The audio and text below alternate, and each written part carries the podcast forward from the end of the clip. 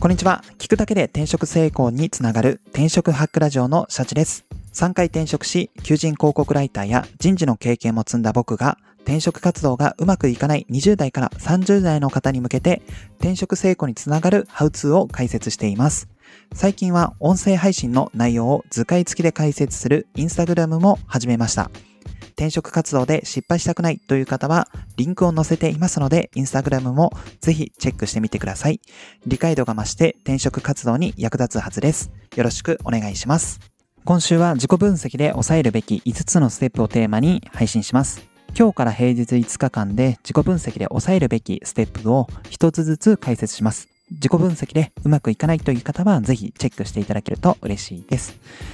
はい、早速なんですけれども、一つ目のステップというのは、転職で実現したいことを明確にするです。まずはですね、この転職をしようと思ったきっかけについて振り返ってみてください。まあ、どんな自分になりたいのかっていう、まあ、ポジティブな側面ですね、目を向けることが大切かなと思うんですけども、まあ、人によってはネガティブな理由しか出てこないっていう方もいるかなと思います。まあ、そういう時は、まあ、そのままネガティブな理由を書いてもまあ問題はないです。ネガティブなことを書いた上で、まあポジティブ変換すれば良いので、まあ一旦はそのまま書くっていうのが良いかなと思います。まあ例えばですけど、まあ人間関係で嫌だからやめたいっていう方は、そうですね、それをポジティブ変換するんだったら人間関係を気にせず気持ちよく働ける環境で自分のパフォーマンスを発揮したいみたいな感じで、えー、こう言い換えることによって、まあ、ポジティブな内容になるので、まあ、そういうふうにですね、一旦ネガティブなことしか書けないんだったら、そのままネガティブなことを書けば良いかなと思います。まあ、こういったですね、この自分が目指したいキャリアとか、そういうのを明確することによって、そうですね。それを実現するために、じゃあどんな仕事に就けばよいのか、どんな会社に入るべきなのかっていうのが、まあ、見えてくるので、一旦この転職で何を実現したいのかっていうのを明確にすると良いかなと思います。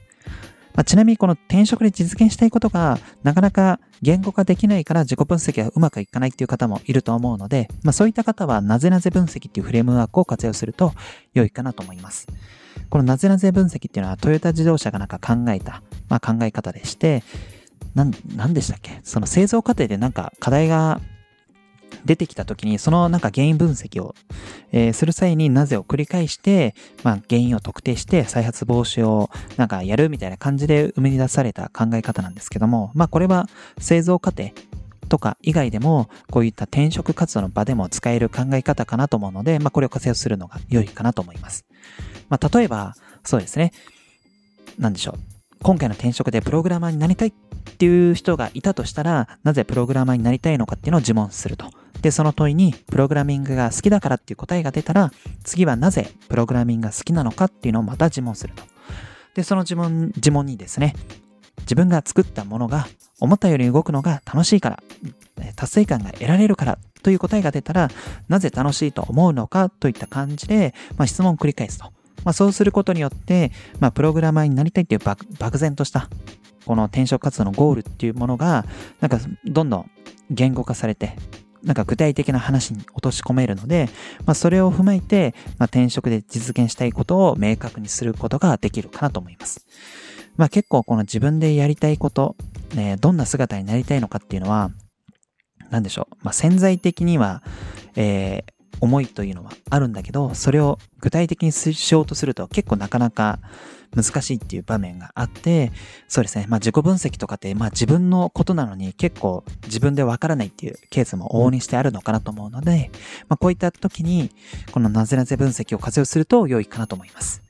はい、今回の放送は以上となります。えー、最後までご視聴いただきありがとうございます。えー、話をまとめると、自己分析で抑えるべき5つのステップっていうのは、1つ目は、転職で実現したいことを明確にするっていう話でした。で、その明確にする、えー、手段、分析方法としては、なぜなぜ分析っていうのを活用すると良いですよっていう話でした。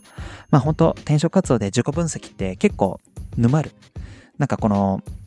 転職活動を成功させるために自己分析をするのに、それでめちゃめちゃ迷って、結局転職活動がうまくいかないっていうケースが往々にしてあると思うので、まあ、今回お伝えした、えー、解説内容を踏まえてですね、改めて自己分析をすると良いかなと思います。はい、最後まで聞いていただきありがとうございます。あなたの転職活動の成功を祈りつつ、今日はこの辺でまた明日。